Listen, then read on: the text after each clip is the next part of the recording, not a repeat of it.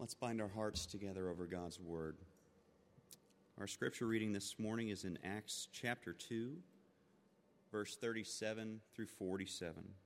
If you're using a Bible in the back, you'll find this on page 910.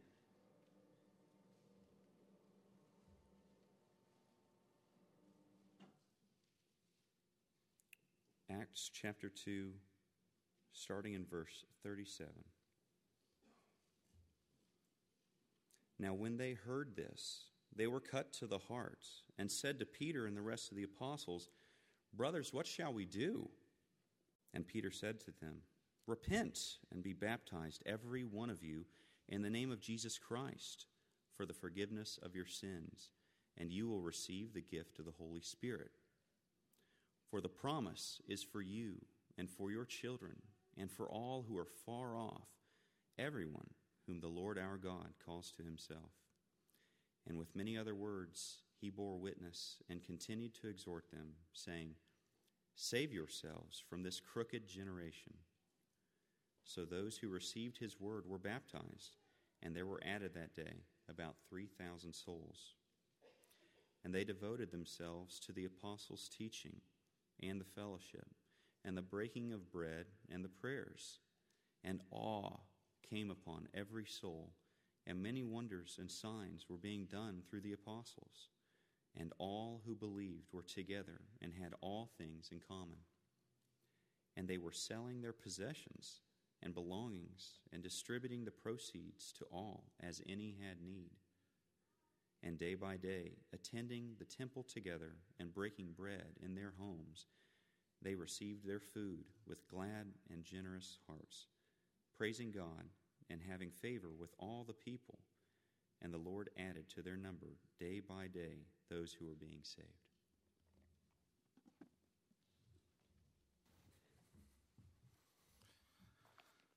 All right, well, let's pray together before we get into God's Word.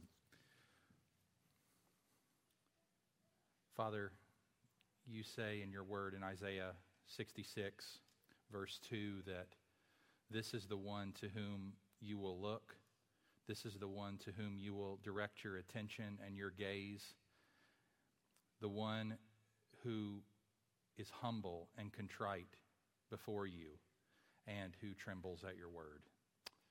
We know that in this moment we desire your attentiveness and we desire your presence and work among us.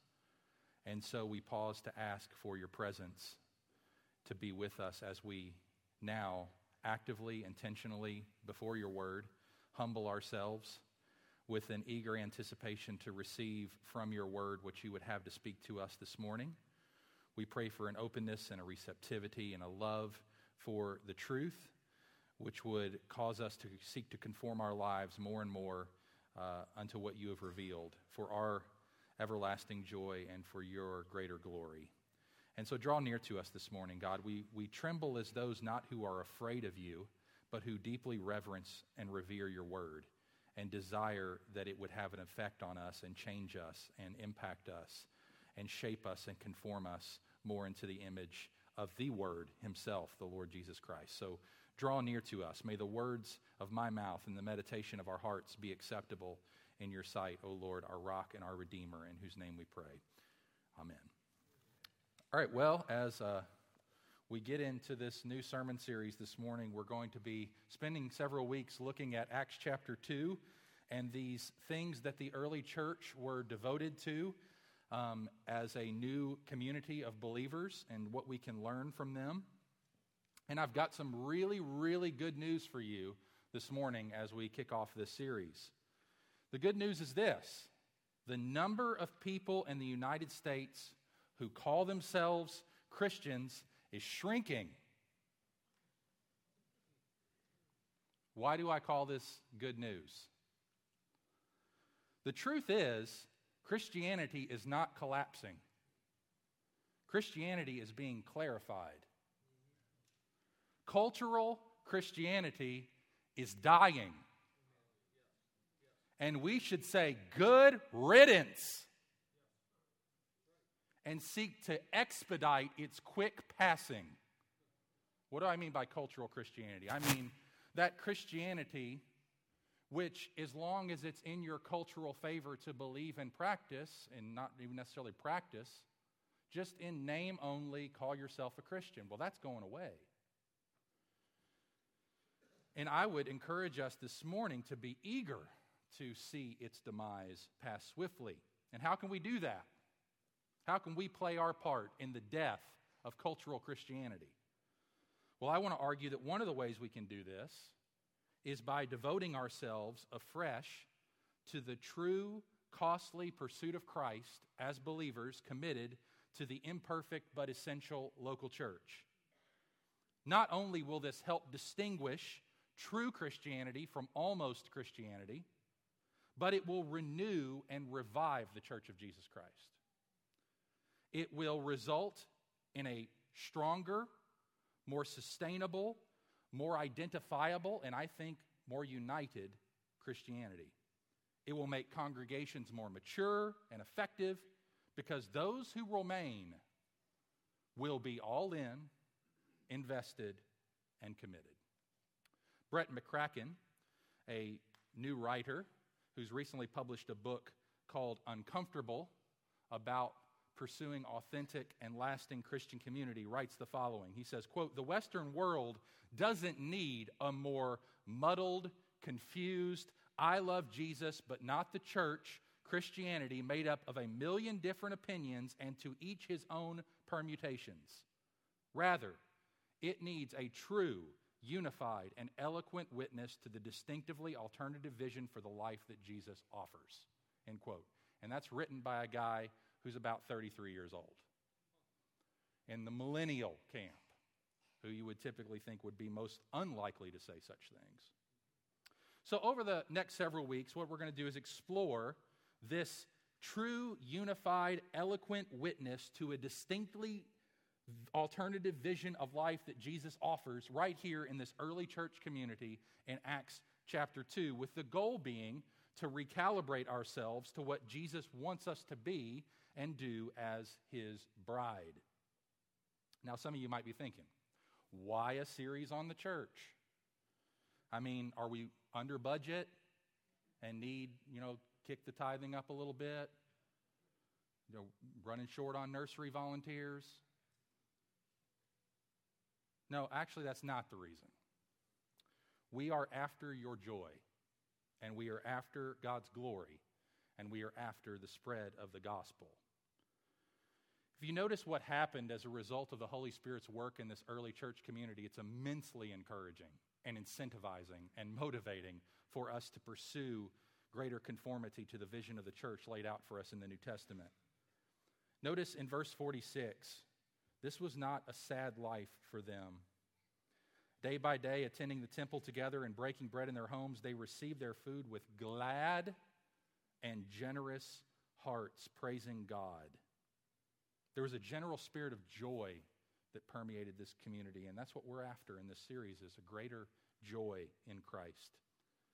Also, this community life was extraordinarily attractive to outsiders. See that in verse 47? Praising God and having favor with all the people.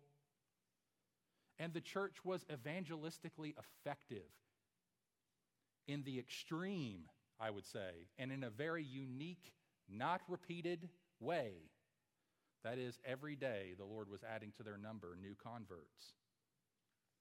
So, my appeal to you is that if you care about Jesus, you will care about people knowing Jesus. Right? And if you care about people knowing Jesus, you have to care about his church because his church is the vehicle through which people come to know Jesus. At the heart of every Christian is Christ. But at the heart of Christ is the church. And therefore, if a Christian is to share in the heart of Christ, they will love and be devoted to his church, since that's what he loves and cares about. Now, just for the sake of reminder, I don't want you to at all be under the illusion that your pastors are not incredibly excited, thankful, for the many evidences of your devotion to the local church that already exist among you. And I don't want to start this series without acknowledging that. I think that would be unfaithful. So let me give you some examples of the things that just I made a list of, of ways in which you are devoted to the local church. You care for and encourage the leadership of the church. You faithfully serve. You are humble and supportive. You attend Sunday morning services, Sunday school, Lord's Supper, prayer meetings. You're involved in small groups. Some of you are leaders of them. The others serve on this worship team and help us lift our voices in our heart to, and our hearts to, to Jesus every Sunday. You serve on the soundboard like our brother Josh is in the back, or up in the AV room like several of our brothers and sisters are doing right now. There is a small army that puts these chairs up so that we have a place to sit every Sunday morning and don't have to come in here Indian style on the floor. 20 to 25 men who make sure that we have a room that's suitable to worship in, transforming a gym into a worship center week after week after week. We've got a, an AV team that oversees our Sunday morning services and our website and our multimedia, making sure that sermons get uploaded and things like that, and the live streams active for people who are unable to be with us. We have a ladies' ministry and a men's ministry that are committed to serving the men and women of our church and outside of our church, helping them know Jesus and know each other better. You help each other move when your family either comes into town or shifts homes within town. We have an army of kids' ministry workers, whether it be Sunday school teachers or nursery workers who give their time and energy to the littlest among us, the greatest mission field we have right in our own building. Workers on Wednesday nights through Heritage Kids, whether it be Bible or games or crafts or missions or special events. It takes a small team, uh, actually quite a large team, to pull these ministries off to our children. We have youth ministry and Sunday school girls, our middle school girls' Bible studies. We have Grace Marriage, which we've recently launched, which 30 couples are involved in in our church. Three different groups launching in the last two weeks, and that takes time and participation and facilitation, and you have thrown yourself in. We have a Wednesday night meal team that prepares food for us. We have the Heritage Emergency Response Team and the team that Brandon has put together to work with our building and utilize it not just in emergency situations, but also in terms of security.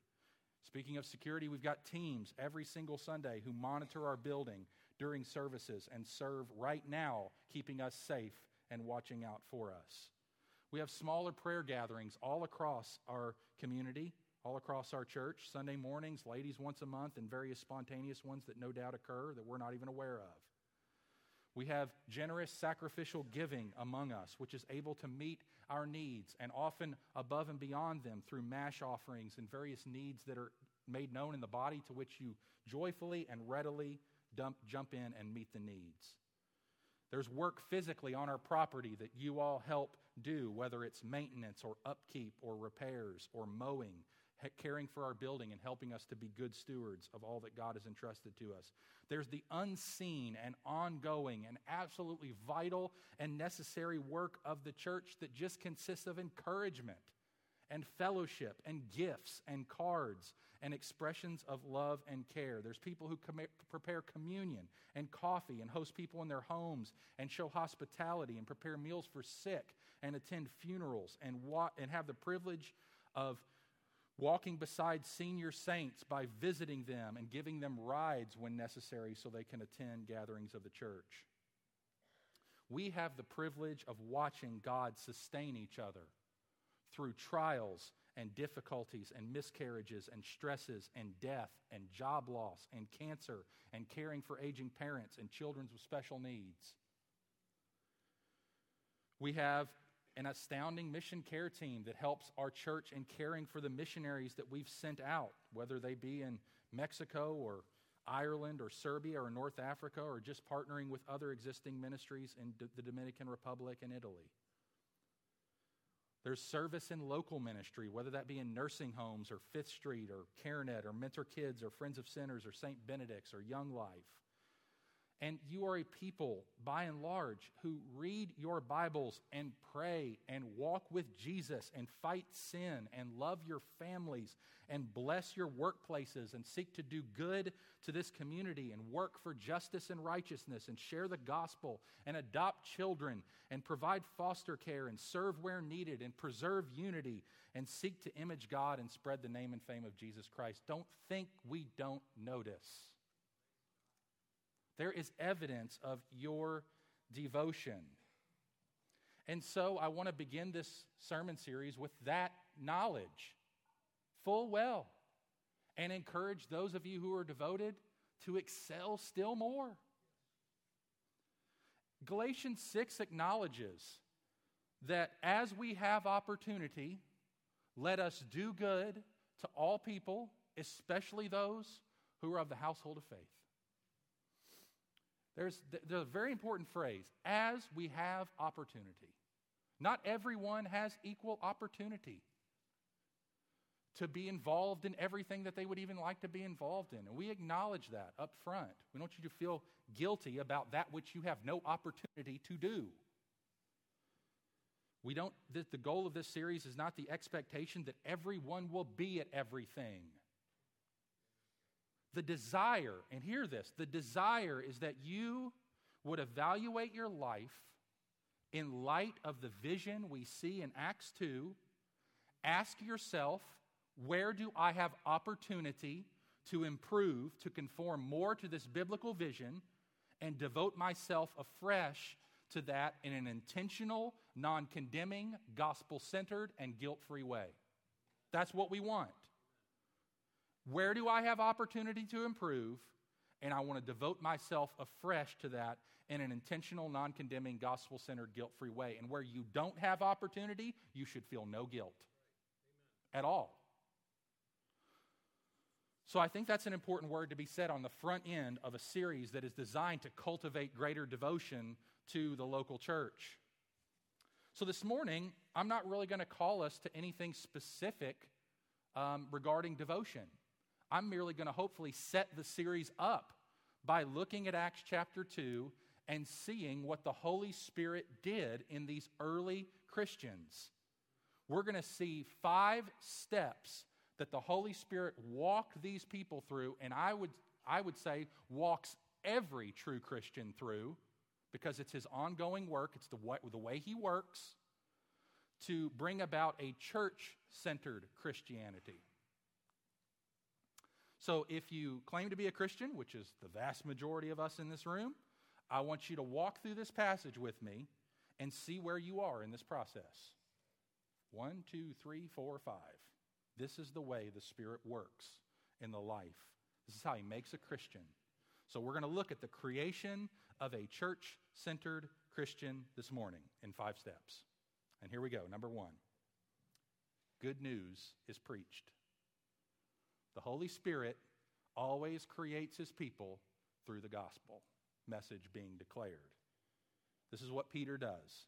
I want you to look back with me at verses 22 through 36. We're going to read them together. This is Peter's sermon at Pentecost. He's already quoted the prophet Joel and acknowledged that the Holy Spirit being poured out is the fulfillment of that prophecy in Joel chapter 2. And then he turns and exhorts the, the, the crowd there with the message of the gospel of Jesus Christ. And he begins in verse 22 talking about Jesus' life and ministry. This is the first step. You need to know what the gospel is.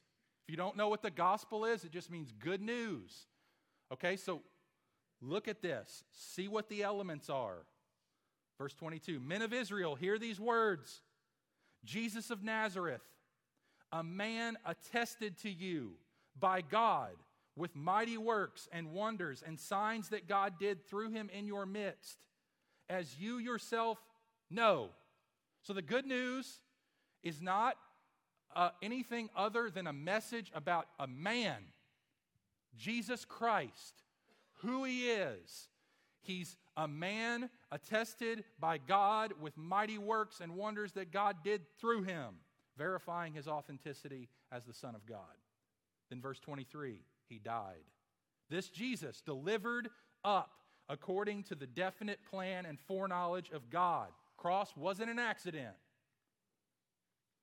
You know who killed Jesus? God killed Jesus. That's who killed Jesus. He was delivered up according to the foreknowledge of God. You know who else killed Jesus? Evil men. Look, you crucified him and killed by the hands of lawless men. This is the great mystery of, of the gospel that God, in and through the evil that was being done to his son, was accomplishing the salvation of his people through the very act of sin of these men.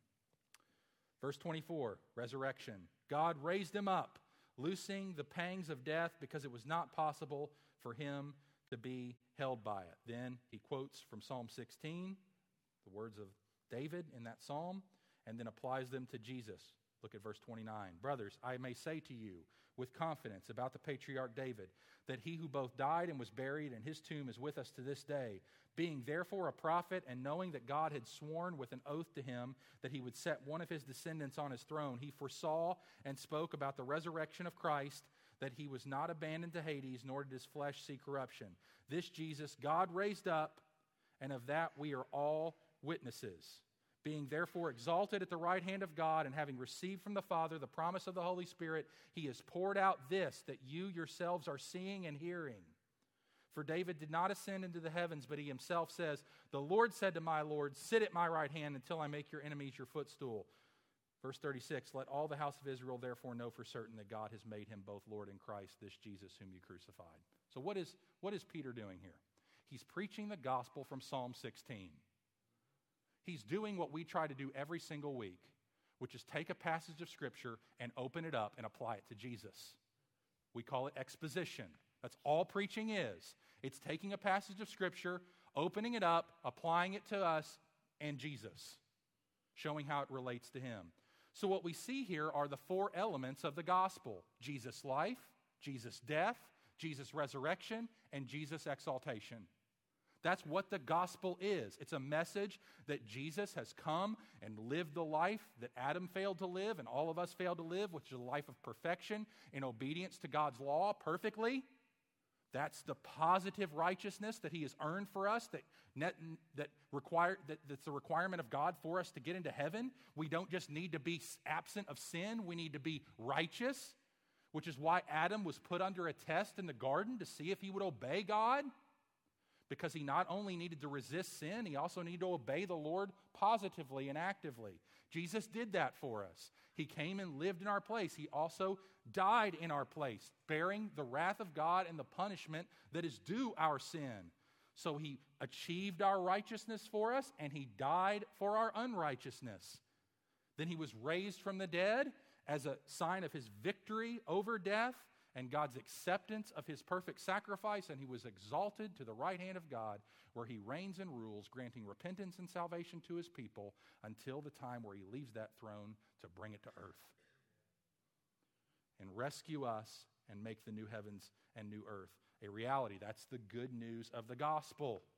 And that's what was preached. And that's where the creation of a church centered Christian starts. And it never gets away from that. It starts and continues with the good news of the gospel of Jesus Christ. As I've said many times, the gospel's good news, it's not good advice. It's an announcement of what has been done that you can get in on, not something that you must do in order to earn your way into. It's a big difference. And you'll see how Christ is received here, which is where we get into point number two. So that's point number one. Good news is preached. Second, Christ is received. Christ is received. And that's where Adam began our reading in verse 37 and where we're going to pick up in the story here. So, what kind of impact does this message have on this crowd? Notice, we are told in verse 37 exactly how it impacted them. Now, when they heard this, that is the message about Jesus' life, death, resurrection, and exaltation, and their culpability in it, which we all are, because it was our sin that nailed him there. Now, when they heard this, they were cut, cut to the heart, and said to Peter and the rest of the apostles, Brothers, what shall we do? That's where, that's where it starts. That's where the reception of Christ happens. Why do I say Christ is received? Because that's the language of verse 41. Look at verse 41. So those who received his word. So they're receiving what Peter is saying to them, and the reality of that is cutting them deeply down to their heart. This means that they saw the deep personal re- relevance of what they were what they were hearing and they were convicted of their need to respond to it. Until we see our sins as costing Jesus his life, as killing Jesus, that we were the cause of his death, we will not be cut to the heart. But when we see it is my sin that nailed him there, then we will be cut to the heart. This is a deep personal relevance that you contributed to the death of Christ. You know that experience? I know that experience vividly. You may not know the time of that, but if you're a Christian here this morning, that happened to you. You realized it was I who did it. I did it. And you found yourself saying, What do I need to do? What will I do? Well, here's what you have to do. What does Peter tell them? Look at verse 38. Peter said to them, Repent. Repent. Repent. He doesn't say, Walk an aisle. He doesn't say, Pray a prayer in your seat. He doesn't say, Come forward, talk to the pastor. He doesn't say, Get baptized yet. We'll talk about that in a minute. He says, Repent. What is repentance? Surely many of you have heard this, but uh, it bears repeating. The Greek word is metanoia, to repent, and that means to change your mind about something. It's much more than just being sorry, although it's not less than that. It means to completely change your approach, your foundation, and your mind. You've now gone from seeing Jesus a certain way to seeing him the right way. You no longer see him as just, well, he's a good religious teacher. Well, he did some good things. Yeah, he's probably, you know, he means a lot to a lot of people too. He's the Lord. He's the one that I'm going to stand before of on the last day. He's the one who's exalted to God's right hand. He's the one who's defeated death and raised from the dead. He's the one who died on the cross. He's the one who lived a perfect life. He's the one, he's my only hope. That's what it means to repent. You, you have a complete change of mind about who this Jesus is. And then necessarily involved in that is faith. Peter does not call, tell them to believe in Jesus. He says repent, but he says repent because included in repentance is belief. After all, in verse 44, you notice this? He, they don't call them repenters.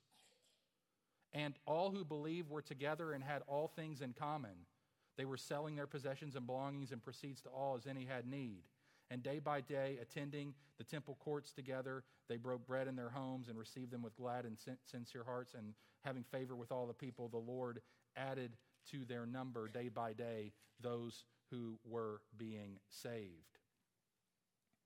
So what we see here is these were these were repenters who believed in Jesus. You study the book of Acts, you see that played out again and again. Sometimes Paul or Peter will use the word repent for the call to respond to the gospel. Sometimes it's believe in the Lord Jesus, like he says to the Philippian jailer in Acts 16. So it's both it's repentance and faith, Acts 20. So repentance in part means that we're turning away from our culture's do it yourself, self made, unregulated freedom to be who we want to be and find ourselves and follow our dreams. All those individualistic values that come down to us from our culture and that permeate our culture and rub against the gospel and make it hard to be the church. Rather, it calls us to a whole new life. Peter says, Repent, turn away, do a 180, turn completely away from the life that you were living to a life now that seeks to follow the Lord Jesus Christ. You say, that's a, that's, a, that's a heavy price. That's a pretty hard call. Well, it's a hard call because of who's who, who, who we're responding to. We're responding to the Lord and King of the universe. C.S. Lewis said, I didn't come to Christ because he makes life easy. I always knew a bottle of port would do that. if you want a religion to make you feel really comfortable, I certainly don't recommend Christianity. End quote. We do people no service when we tell when we try to lower the bar. When we say, no, this doesn't demand your whole life, it does demand your whole life.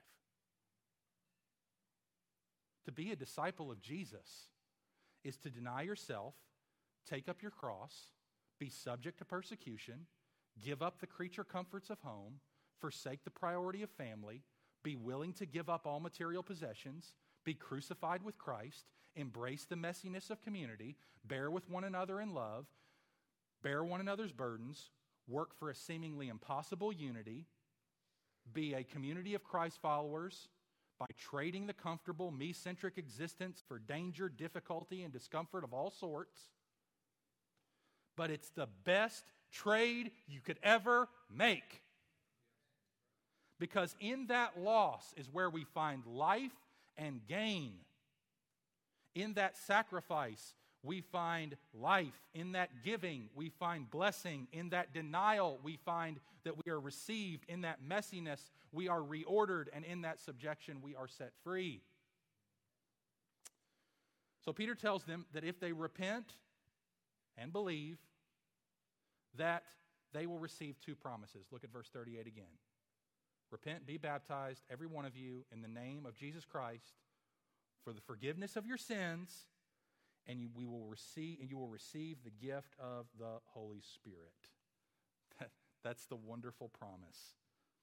This is the great summary of what it means to become a Christian. When we become a Christian, there is something legal that happens outside of us. That is, we are forgiven of all of our sins and accepted as perfect in God's sight, our record being pardoned and covered. But there's also something that happens inside of us. We get the new life of the Spirit, a new power directed from God that begins to grow within us. We begin to get changed on the inside, even while the verdict on the outside is fixed. So, in summary, here's the message. We got two events, really four events, but Christ's life, death, resurrection, exaltation. And it's attested by the Bible and historical witnesses to the resurrection that Peter alludes to here, on the basis of which God makes two promises forgiveness and the gift of the Holy Spirit on two conditions repentance and faith. We have no liberty to change any of that. That's the apostolic gospel. That's the Christ that's the gospel that Christ himself told us to preach. Christ's death, Christ's resurrection, received by faith and repentance, granting forgiveness and the gift of the Holy Spirit. Have you experienced that this morning? Everybody's heard the good news. We've all passed through step one. Have you passed through step two? Have you received Jesus Christ? That is, have you exercised personal faith in Christ, repented of your sins, turning away from them, and receiving forgiveness for those sins and the gift of the Holy Spirit. If not, that's where you are. That's what you need to do right now. That's step two. Can't go any further in, this, in these lists until you do that. That's first. Hearing the gospel, responding to the gospel. All right? So that's the second part. That's step two. Let's go on to step three. Because the vast majority of the people in this room have done that. You've heard the gospel, you've responded to the gospel. You've been cut to the heart, you've repented, you've believed, you've received forgiveness and the gift of the Holy Spirit. Now, what does Peter call them to do? Number three, disciples are baptized. Disciples are baptized. You see that in verse 38? Peter said to them, Repent and be baptized, every one of you, in the name of Jesus Christ for the forgiveness of your sins. Then, verse 41, second half. So those who received his word were baptized. And there were added that day about 3,000 souls. Baptism is not a, the Baptist church's idea. Okay? It's Jesus' idea. All right? So, disciples who profess Christ, who repent of sin, who want to follow him, who've received forgiveness and the gift of the Holy Spirit, are baptized. Now, what is baptism? Baptism, listen to this carefully. Baptism is the church's act of affirming and portraying a believer's union with Christ, that he's on Team Jesus, by immersing him or her in water, and it's the believer's act of publicly committing himself or herself to Christ and his people, thereby uniting a believer to the church and marking them off from the world. That's what baptism is. It has to do with a believer publicly identifying with Jesus and the church recognizing that and acknowledging that and portraying that. It's the believer committing himself publicly to Jesus, coming out of the closet of just repenting and, you know, believing and gifting the Holy Spirit. The, the, the Bible knows no secret Christians. We all go public, and the way we go public is baptism. We say, hey, I'm with Jesus. I want everybody to know it. Everybody to know it. And we do this because this is what Jesus told us to do. Matthew 28, 18 through 20. All authority in heaven and on earth has been given to me. Therefore, go, make disciples, baptize them in the name of the Father, the Son, and the Holy Spirit. So, if you claim to follow Jesus, but you've not been baptized, that should be enough right there. That's enough. Jesus told you to do it. Jesus commands baptism, so go do it. If you are a repenting, believing, forgiven, spirit indwelt person who has never been baptized, you should be baptized. If you were baptized as an infant before you were a believer, you need to be biblically baptized. If you were baptized thinking you were a believer, but later realized you weren't, you need to be baptized. Because it, it, baptism here is post repentance. It's post forgiveness. It's post reception of the Holy Spirit. If you said, I never had the Holy Spirit then, I wasn't forgiven. I lived 25 years of my life as though God didn't exist, but I was baptized at six. You need to be baptized. You weren't biblically baptized. Or if you're baptized in a church that completely denies the gospel, that's not even a church, you need to be baptized. Not saying you were baptized in a church that was weak and anemic. There's lots of churches like that. We, we all have, we have our own weaknesses. But a church that completely denies the gospel and doesn't preach that Jesus lived and died and raised, was raised from the dead and just sort of a ceremony that everybody does, that, that's not baptism. So, if you're still hesitant, let me highlight two benefits because maybe there's some people out here who are, are walking with Jesus, professing Jesus, loving Jesus, wanting to follow Jesus, wanting to be obedient to Jesus, but are hesitant about baptism. Let me give you two benefits of, of baptism. Number one, confessing your faith publicly strengthens your faith. Baptism is an open declaration that you belong to Jesus. Do you want to know if you belong to Jesus? Then tell the world.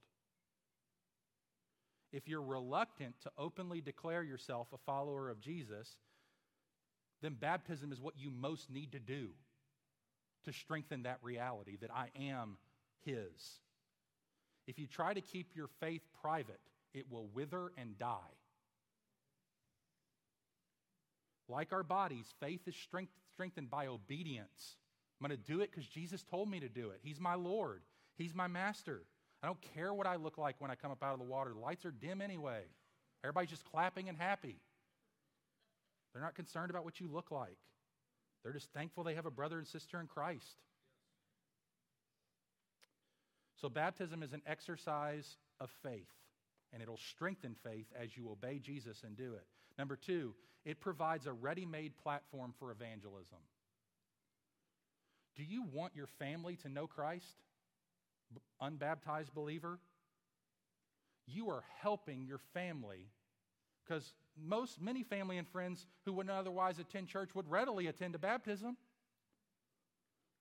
And this gives you an opportunity to share the gospel with your friends and your family and your coworkers in a very public and illustrative way. I'm with Jesus. So it's, it's just this great platform for declaring who Jesus is and what he does in people's lives. Perhaps a greater platform than any other platform we have. But you might be objecting, well, why do I need to make a big fuss about this? I mean, isn't faith something personal and private? Isn't it enough that I trust Jesus? I mean, God knows my heart, and baptism doesn't save anybody. I didn't say any of that. But Jesus did say that he doesn't have any private followers Whoever acknowledges me before men, Matthew 10, I will acknowledge before my Father who is in heaven. If you're scared to acknowledge Jesus before men, is he your Lord? Luke 9, whoever is ashamed of me and my words, the Son of Man will be ashamed. That's the way Jesus speaks to us. I can remember when I was a 15 year old kid coming out of a very unchurched background, no knowledge, received the gospel. Um, I didn't know anything about anything. I, I, I, I, was in my first Sunday school class, and they asked me what was uh, the, the, the Sunday school class was me and my brother. It was gigantic. It had two people in it with a dentist teaching us. And he sat down in the basement of this old, dingy lodge hall where I was a new convert meeting with this guy. And he said, Hey, just to get an idea of where you guys are with your understanding of the Bible, what event separates the Old Testament and the New Testament? I didn't know what an Old Testament New Testament was. I had no idea what anything about that was. I didn't know what, uh, what, what event. I said, Didn't God make the world or something? And he's like, Yeah, that's at the beginning of the Bible. It's not really in the middle. And he's very patient with us and taught us. But I didn't know anything. I didn't know anything about baptism. I got approached about five months after I professed Christ. Pastor sat down with me, said, Hey, Mark, have you ever, have you ever thought about being baptized? I'm like, what's that? He said, It's where we, we recognize that you're a disciple of Jesus and you go public with that. You tell everybody else where we dip you down in the water and he explained what it was. You're being buried with Christ in baptism, being raised to walk in newness of life. It's a sign and a symbol of, of, of what God's done in your life, and you're publicly committing yourself to Christ and his people.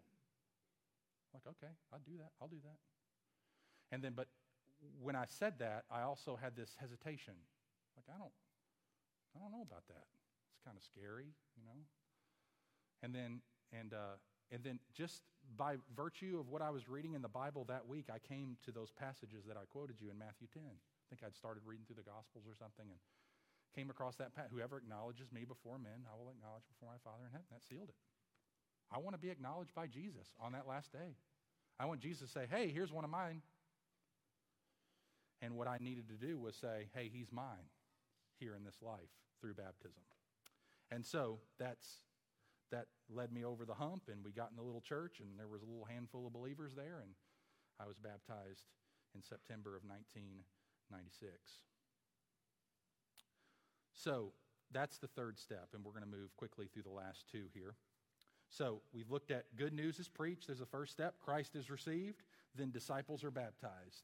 And if you haven't been baptized, but you're a professing believer in Christ, you should speak to one of the pastors um, about that. Number four, disciples are added to the church. Disciples are added to the church. You see that in verse 41? So those who received his word were baptized, and there were added that day about 3,000 souls. And then verse 47 praising God and having favor with all the people, and the Lord added to their number day by day those who are being saved. So you've got this number this group of people, we call it the church, it's the, it's the disciples of Christ who had already publicly identified with him. And then the Lord starts adding people to them, adding people to the membership of that church in Jerusalem. And who did they add? They added disciples who had believed, people who had heard the word and received it and were baptized.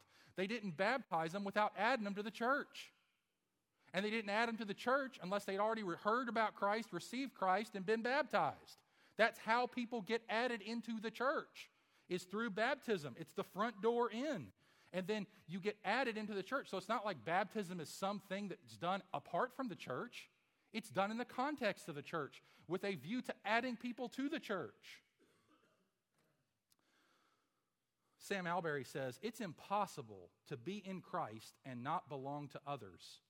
A Christian, by definition, has a connection with and a responsibility to other Christians. You cannot claim Christ and avoid his people.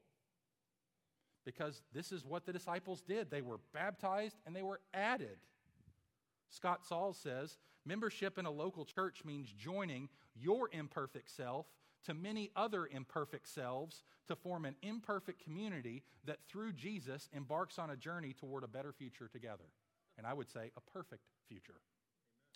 Dietrich Bonhoeffer says those who love their dream of a Christian community more than they love the Christian community itself become destroyers of the Christian community, even though their personal intentions may be ever so honest, earnest, and sacrificial.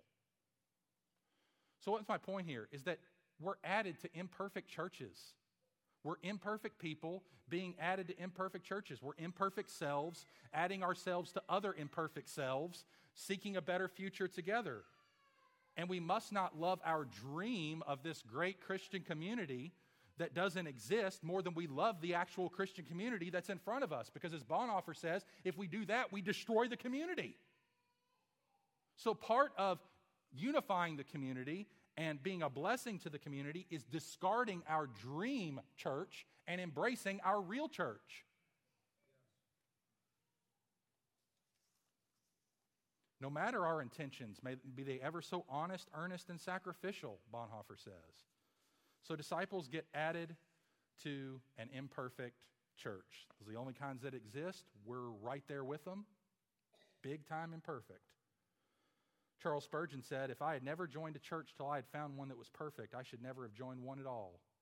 And the moment I did join it, if I'd found one, I should have spoiled it, for it would have been a perfect church. It would not, be, not have been a perfect church after I'd become a member of it. Still, imperfect as it is, it's the dearest place on earth to us. End quote. So that's, that's what happened to these disciples. They were receiving the word, baptized, and added. Fifth and final step disciples are devoted to the church. Notice verses 41 and 42 again. So those who received his word were baptized, and there were added that day about 3,000 souls, verse 42, and they devoted themselves. They didn't just put their name on a membership roll somewhere and never show up at church. They devoted themselves to the church that they became a member of through their reception of Christ and baptism in his name. Good news was preached, they received the word, they were baptized, they were added to the church, and then they devoted themselves to the church.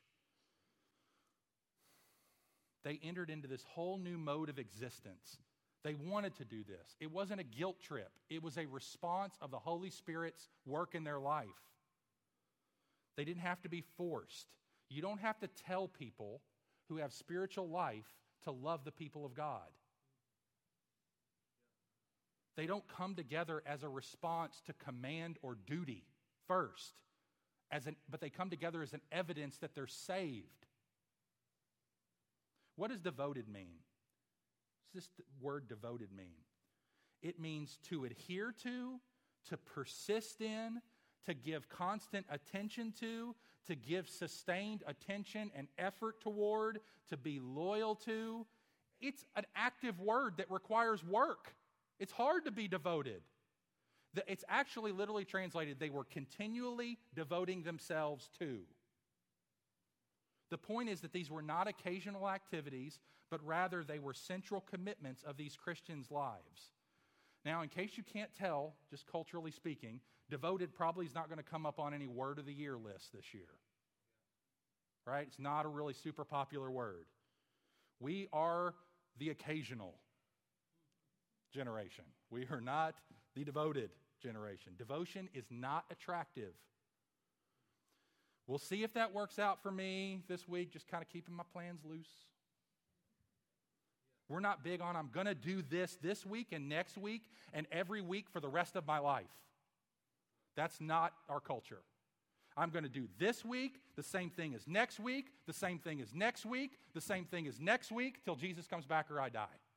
That's devotion. We need to recover a vision of the glory of plodding in the Christian life. Faithful, do it every day till you die. Kevin DeYoung says, What we need are fewer revolutionaries and a few more plodding visionaries.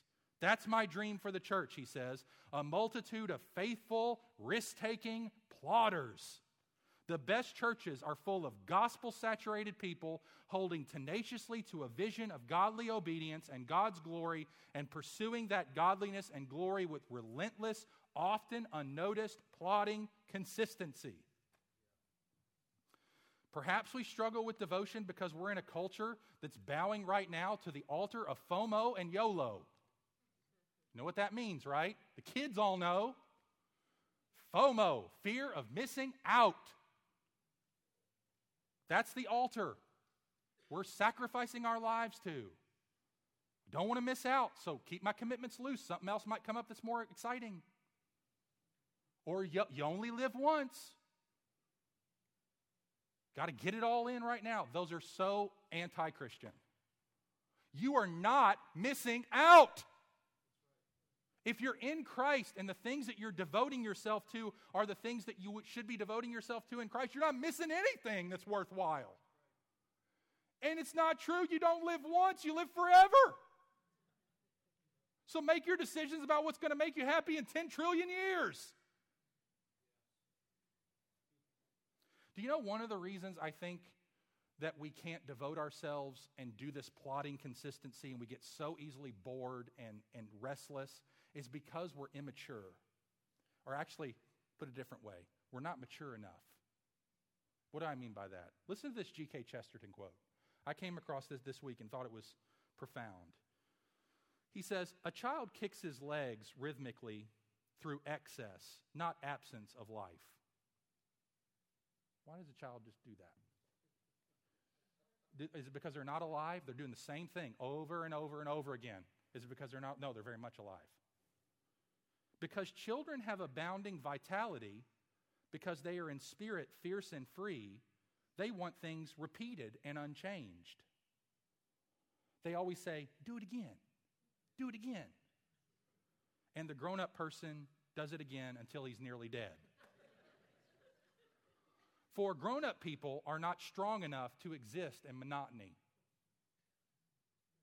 But perhaps God is strong enough to exist in monotony.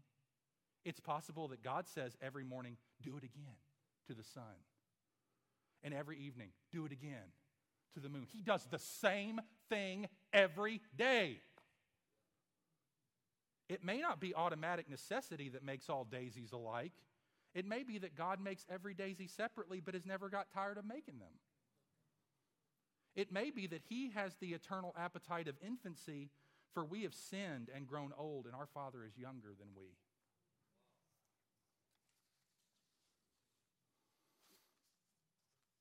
Monotony, repeating the same thing over and over again, observing the Lord's death until He comes over and over again, attending church over and over again, reading your Bible over and over again, praying over and over again, and devoting yourself to a long obedience in the same direction is the sign of greatest Christlikeness.